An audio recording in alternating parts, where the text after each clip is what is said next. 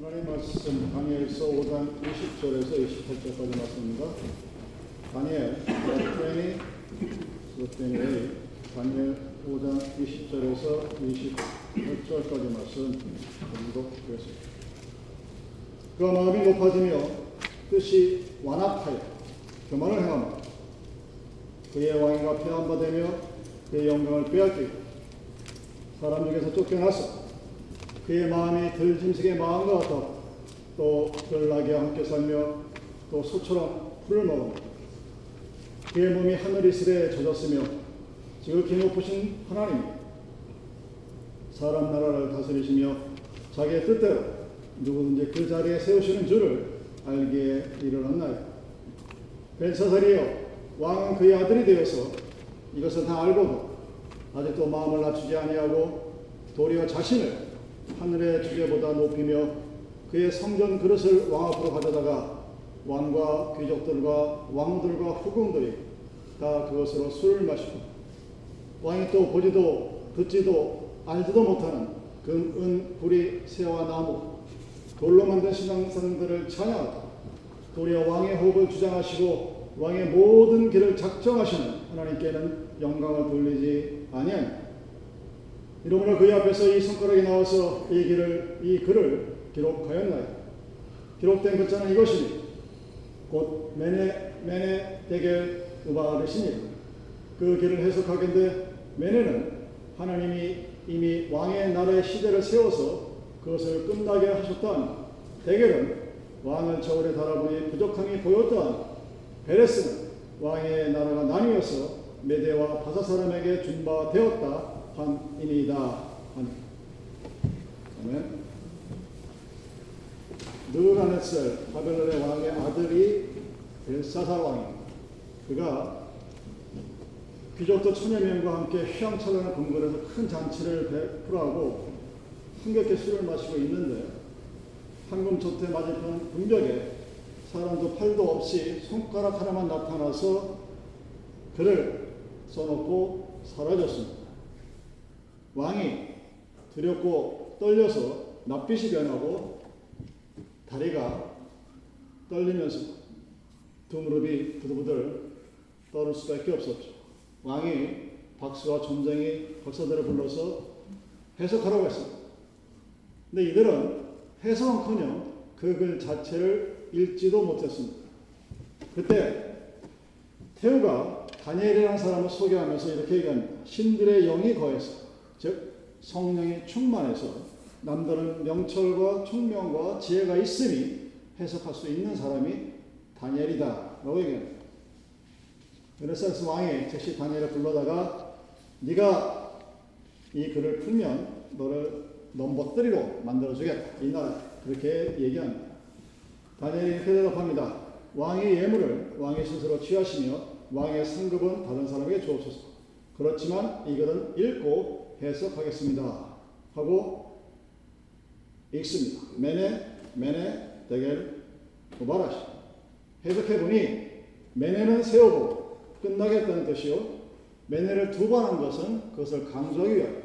데겔은 무게를 달아보니 모자라서 치워버렸다는 뜻이요. 우바리시는 나라가 나뉘어서 다른 데로 넘어간다는 뜻이다. 그래서 메네메네 데겔 우바라시는 세어보고 바라보니 모자라서 치워버렸다.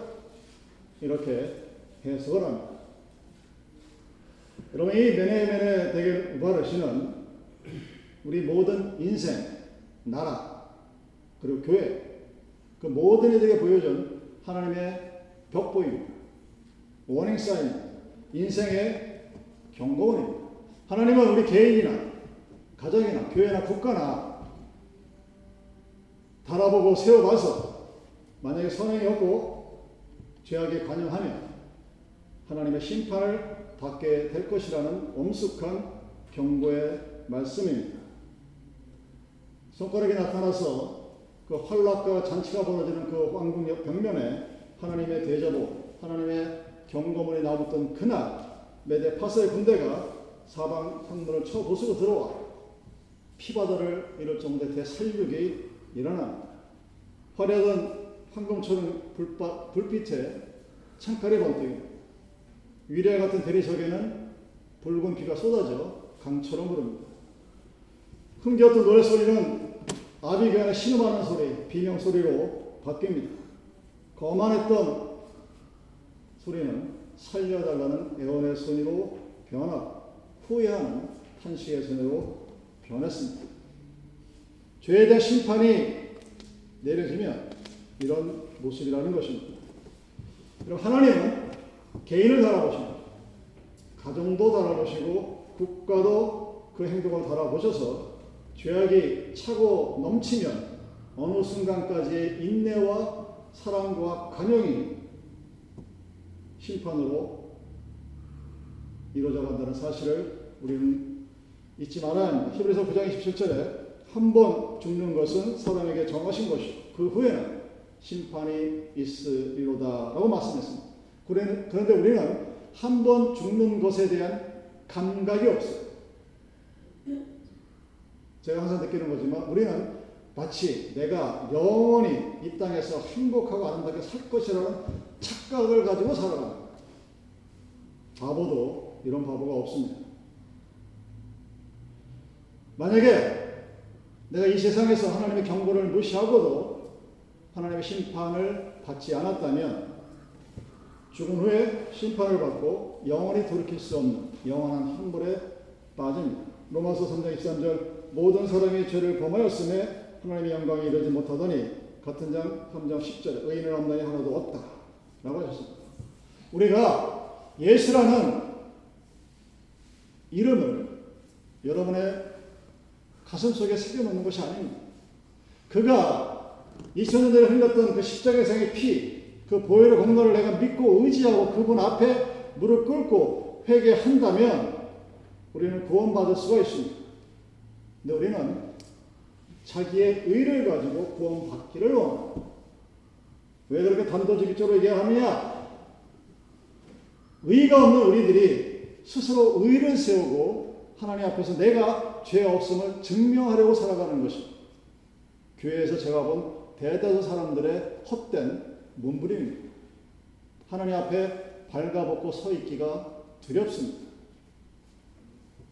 제가 누누이 말씀드리지만 주일 예배는 하나님 앞에 나의 온 몸을 발가벗겨서 하나님 앞에 내보내는 겁니다. 내 추한 것, 더러운 것, 감추고 싶은 것, 아픈 것. 근데 우리는 그 하나님 앞에서 나를 치장하고자 합니다. 그래서 하나님 앞에 회개하기가 참 힘듭니다. 우리가 매일매일 순간마다 하나님이 나를 저울질하고 있다는 사실을 항상 기억하시기를 바랍니다. 메네 메네 데겔 우바르신 세어보고 달아보니 카운트 해보니 weight 해보니 모자라서 치워버리겠다는 뜻입니다. 죄악이 차고 넘치면 하나님의 심판이 임합니다. 차고 넘치기 전까지는 하나님이 액션을 취하지 않아요. 그래서 하나님이 별로 두렵지가 않습니다. 아니 우스워 보입니다. 소돔과 고모라 성이 죄악에 간영했을 때 불심판으로 심판을 받아서 흔적도 찾아볼 수 없게 변해버렸습니다. 창세기 6장 13절에 하나님 노예에게 이렇게 이르십니다. 모든 혈육 있는 자의 강포가 땅에 가득하므로 그 끝날이 내 앞에 이르렀으니 내가 그들과 그들을 땅과 함께 멸하라. 홍수로 쓸어버리시죠. 자, 벨사살 왕이 왜 이런 무지막지한 심판을 받았을까? 왜 그는 도대체 어떤 삶을 살았기에 한 나라의 왕이 그 당시 미국과 같은 지위를 가졌던 바벨론의 왕이 하나님으로부터 이러한 심판을 받았을까 생각해보는 시간이 되기를 바랍니다. 먼저는 하나님의 경고를 무시한 이그노, 또 원인 옵 사인까 하나님이 사인을 주셨는데 그걸 무시해요. 그의 부친이 느부갓네살 왕입니다. 그 유명한. 근데 이 왕이 교만하고 완악하다가 하나님께 심판을 받았어요. 그래서 어떤 일이 벌어졌는지가 20장 20절 이하에 설명이 되어 있죠. 들 짐승처럼 풀을 뜯어 먹은 비와 이슬을 맞은 머리와 손톱 발톱이 독수리침 되어 7년을 지내다 제정신으로 돌아왔습니다. 그걸 봤어요. 아들이. 자기 아버지가 하나님 앞에서 교만을 했을 때 거짓골로 유랑하고 사는 모습을 보다가 그 회개했을 때 다시 회복시킨 걸 봤습니다. 근데 봤음에도 불구하고 깨닫지를 못했어요. 여전히 같은 악을 행합니다. 그럼 잠언 20장 1절에 자주 책망을 받으면서도 목이 곧은 사람은 갑자기 패망을 당하고 피하지 못하리라 라고 말씀했습니다.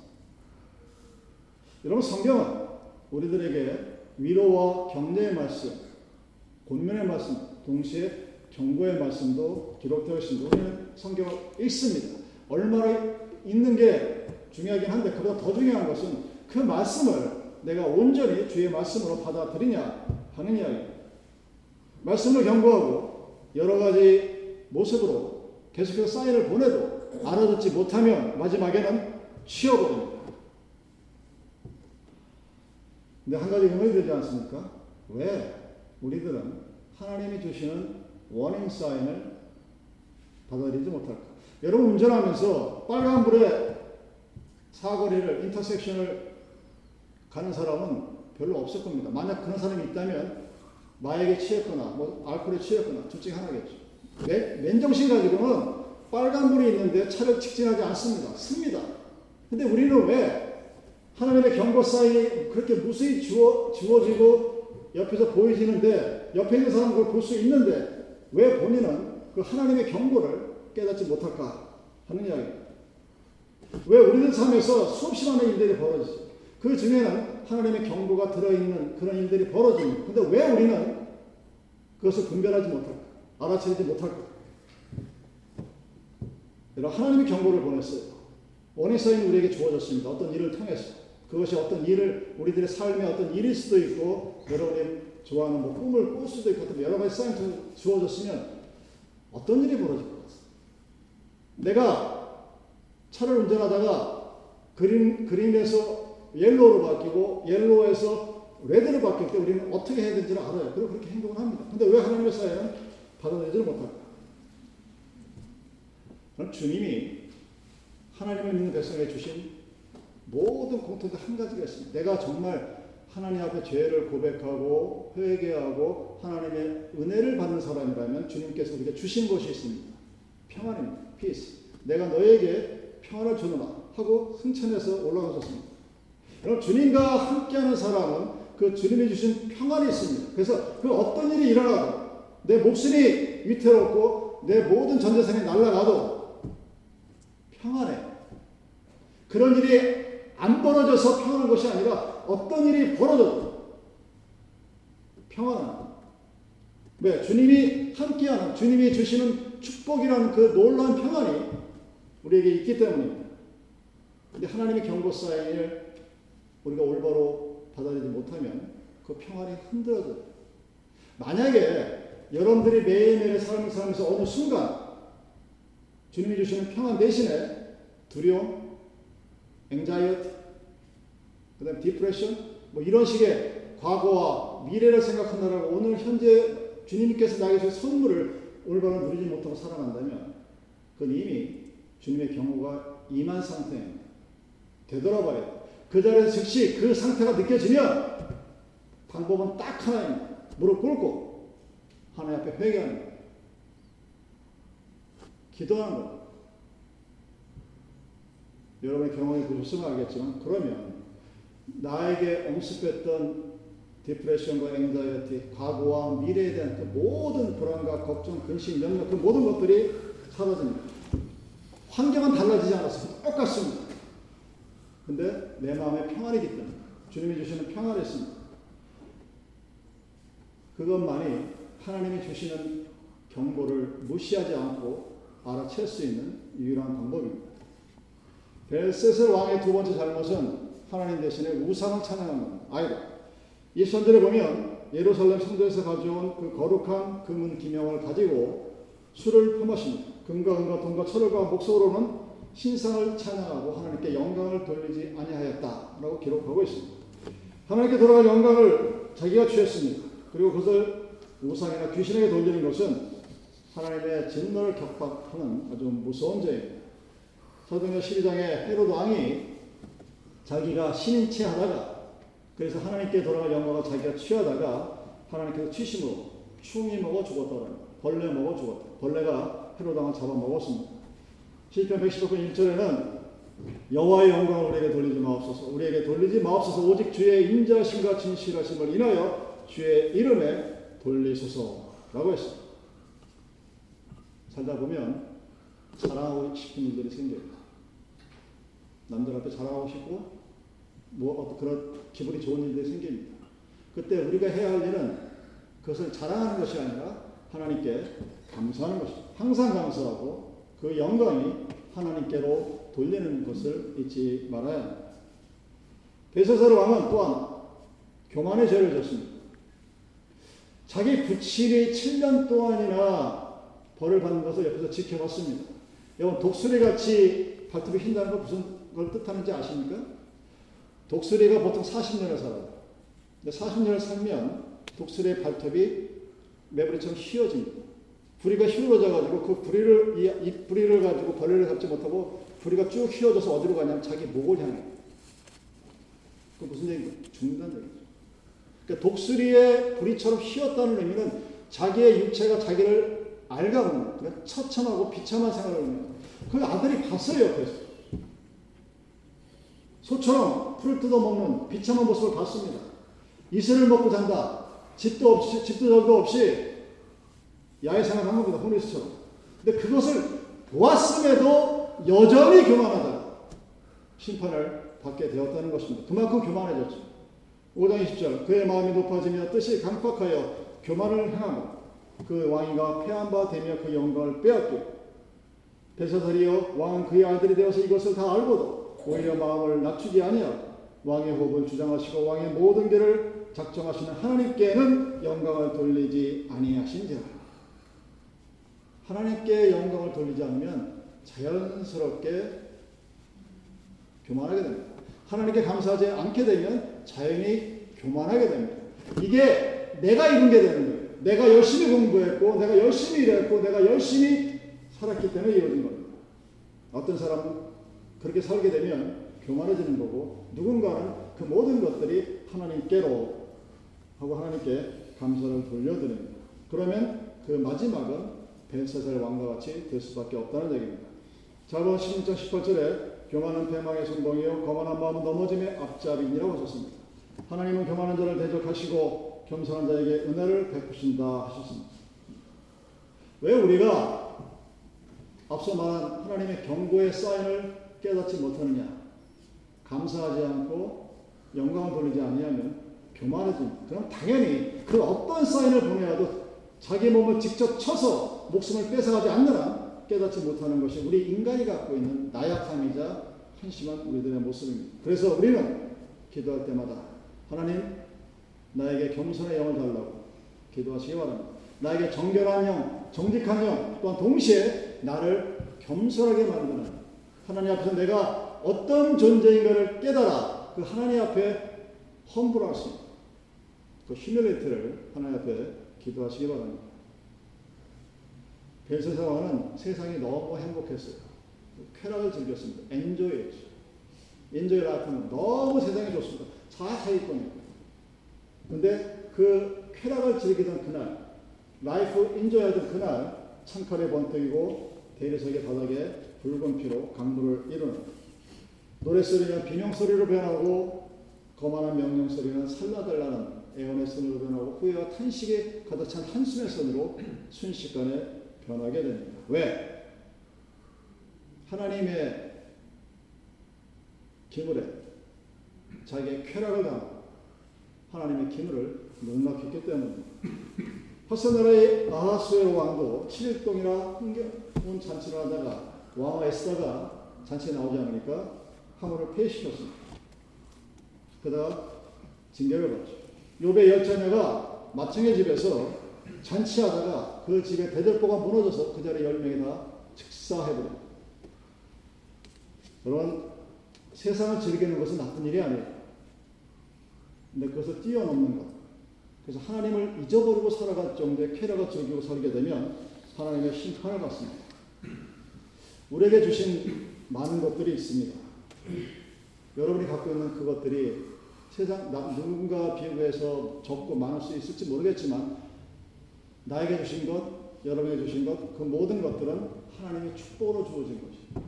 그 하나님의 축복으로 나에게 이른 비와 늦은 비를 통해서 주어진 그 축복은 나 혼자 잘 먹고 잘 살라고 주어진 것이 아닙니다.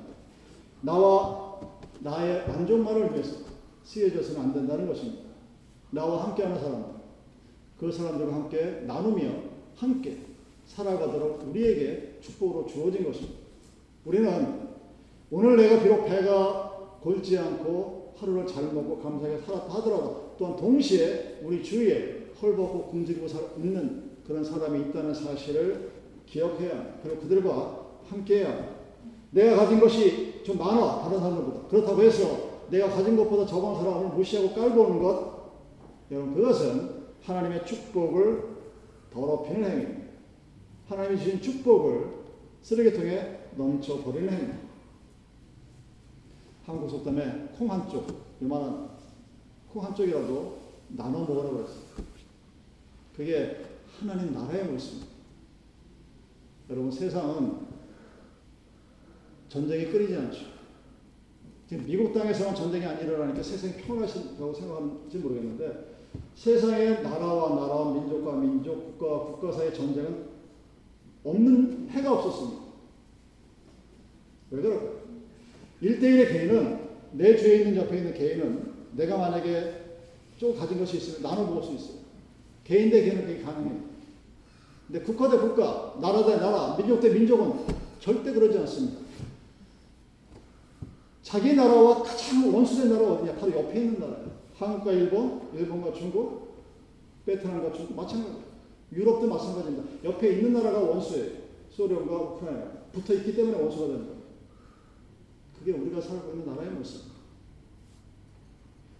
그런 모습 속에서도 우리는 하나님이 주신 그 축복이 나만을 위한 축복이 아니라는 사실을 알고 살아가야 합니다. 벳사세 왕은 그것을 알지 못했던 왕입니다. 그리고 동시에 거룩한 홀리쌤을 욕되게 한 죄가 있습니다. 하나님이 두렵지가 않아요. 그러다 보니까 예루살렘 성에서 훔쳐왔던 그 하나님의 모든 금, 은, 기명을 가져다가 자기 술잔을 위해 술을 먹기 위해서 술잔을 만들어 금과 은과 동과 철과 목석을 가지고 우상을 만듭니다. 거기에 절을. 대신 하나님을 욕되게 하죠. 왜? 하나님의 거룩한 것을 욕되게 하는가? 이것은 하나님으로부터 징계를 받는 무서 무서운 심판의 모습입니다.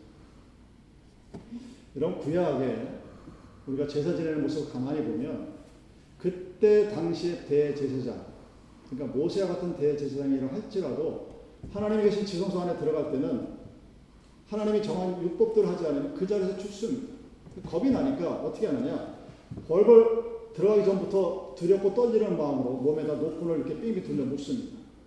그리고 에봇, 예복의 옷자락, 이 안에 은방으로 가.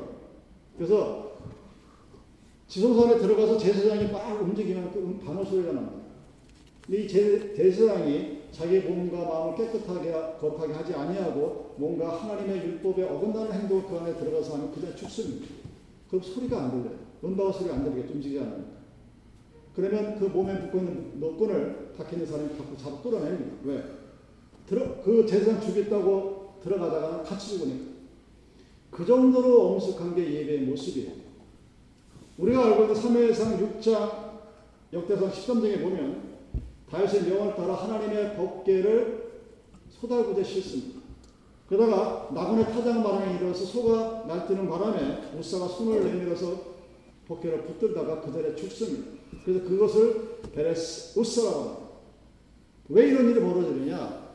하나님의 언약궤는 대제사장들이 어깨에 메고 다녀야 하는 지극히 거룩한 하나님께서 명령하신 것들이었습니다. 근데 그것을 지들 편하게 했다고 누가? 다윗이 소 달고제 씻라고 명령을 합니다.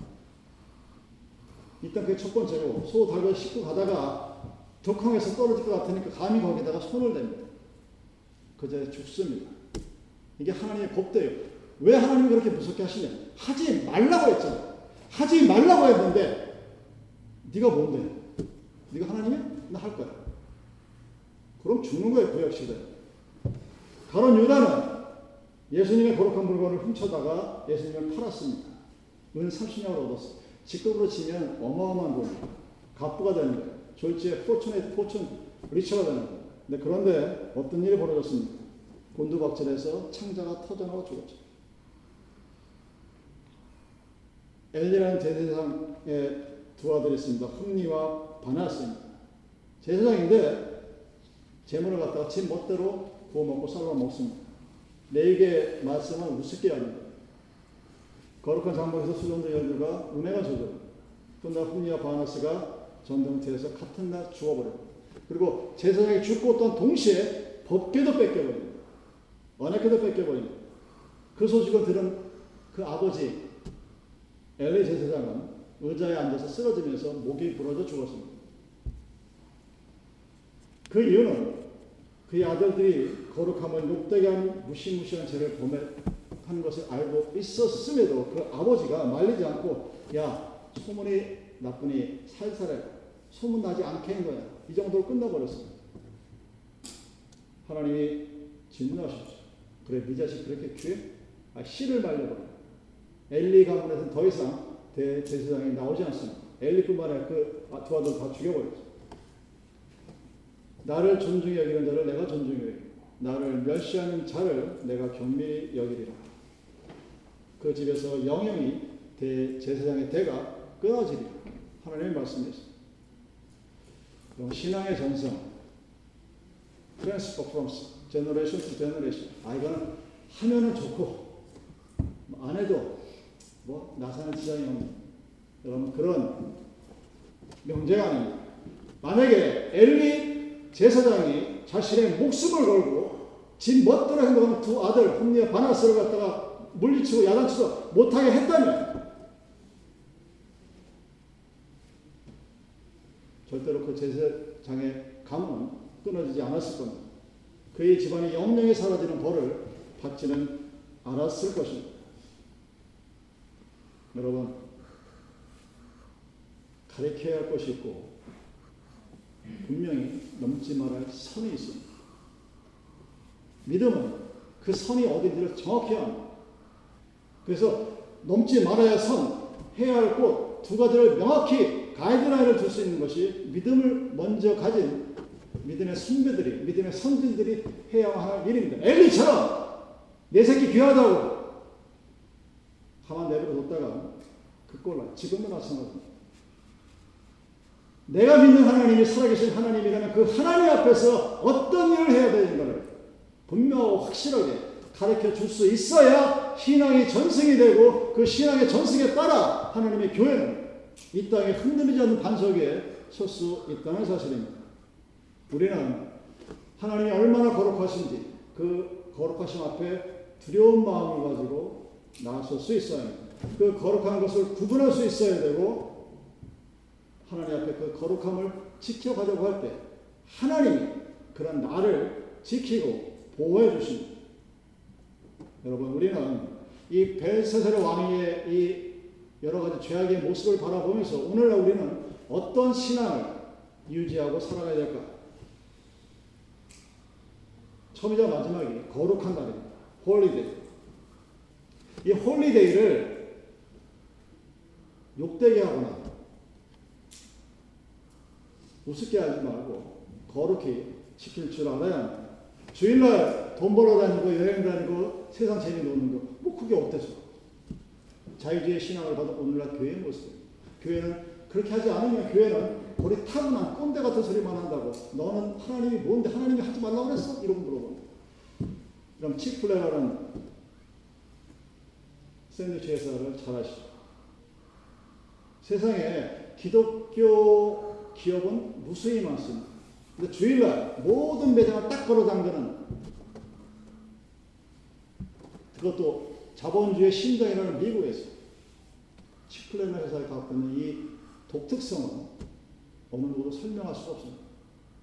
백화점에 몰, 몰이 있으면 그 몰에 계약을 보통 5년, 7년짜리로 하는데 그 계약을 할 때 주일날 문을 닫겠습니다 하면 킥 아웃이에요. 볼 것도 없어요. 지 아무리 좋은 아이템이에요. 근데 여러분 주일날 가보셨는지 모르겠는데 문이 닫혀있죠. 랑캐스터만 문이 닫혀있는 게 아니에요. 온 미국 전역에 칙플레 매장은 주일날 문을 닫습니다. 자본주의 시장인 미국에서 주일날 매상이 반 이상이 발생하는 하루를 쉰다? 자본주의 에 맞지 않아요. 그런데 그 회사는 망하지 않습니다. 망하기, 망하기는 커녕 오히려 더 번성하죠. 그것이 믿음이에요. 주일은 내가 돈이 필요하니까 돈을 벌어가는 것이 아닙니다. 가끔가다 그런 성도뿐만 아니라 목사들도 봅니다. 저 돈이 필요해서 일을 해러. 그럼 자기는 목사야. 그럼 자기는 장로고 자기 집사라고. 그 하나님은 도대체 어떤 하나님입니까? 주일날 여러분이 하는 행동을 보면 여러분의 믿음이 보여져요. 여러분 믿음이라는 것은 내가 믿습니다고 증거되는 것이 아니라 내 삶이 증거하고 증명하는 것. 내가 살아가는 나의 일주일의 삶이 나의 믿음이 어떤 것인가를 증거할 수 있고 증명할 수 있고 보여줄 수 있는 겁니다. 여러분 주일은 쉬는 날이 아닙니다. 주일은 단순한 메스데이가 아닙니다. 안식일이 아니에요. 주일은 하나님 앞에 믿는 이들이 모여서 예배 드리는 날입니다. 이것이 내가 하나님을 거룩하게 여긴다는 첫 번째 발걸음입니다. 이사야 58장 13절과 14절의 말씀입니다.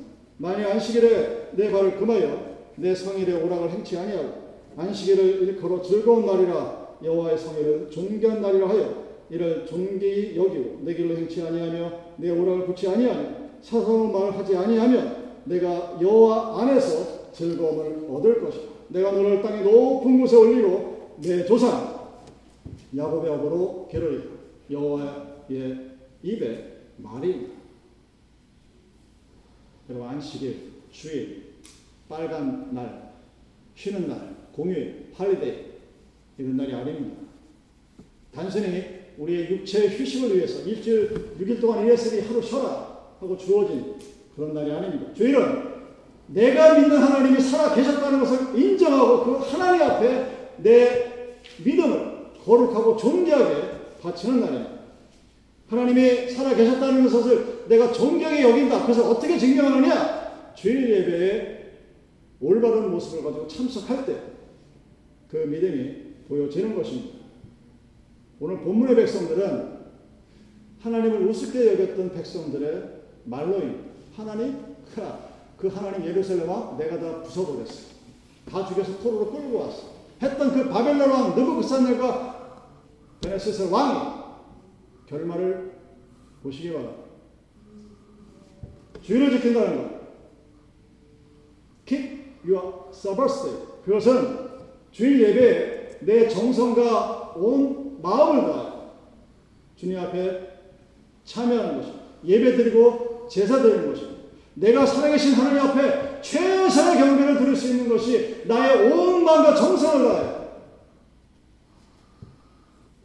주님 앞에 예배 드리는 겁니다. 여러분, 여러분과 저의 매일매일의 삶이 하나님의 저울대에 올려져 있습니다. 정의 신이 저울대를 가지고 눈을 가리고 있는 것처럼 우리의 모든 삶이 낱낱이 기록되어서 하나님의 저울대에 기울어 있습니다. 기억하십시오. 그것을 기억하고 있어야 하나님이 때로 우리가 잘못 나갈 때 warning sign을 보내줍니다. green, go, yellow, 조심, red, 멈춰. 그 경고 사인을 알아들을 수 있기 위해서는 우리는 하나님 앞에서 주님이 살아계신 하나님이면 내가 그 하나님을 거룩히 여기는 존재라는 사실을 잊지 않았을 때 우리는 그 하나님이 주시는 경고 사인을 분별할 수 있게 되는 것입니다. 그것이 영적으로 깨어있는 성도입니다. 방언을 말하고 예언을 말하고 미래를 예언하는 것이 영적으로 깨어있는 성도가 아니라 하나님께서 나에게 주시는 원인 사인을 바라보고 하나님이 나에게 어떤 길로 인도하는지를 알 수 있는 사람이 바로 영적으로 깨어있는 성도입니다. 저는 여러분들이 영적으로 깨어있는 성도이기를 바랍니다.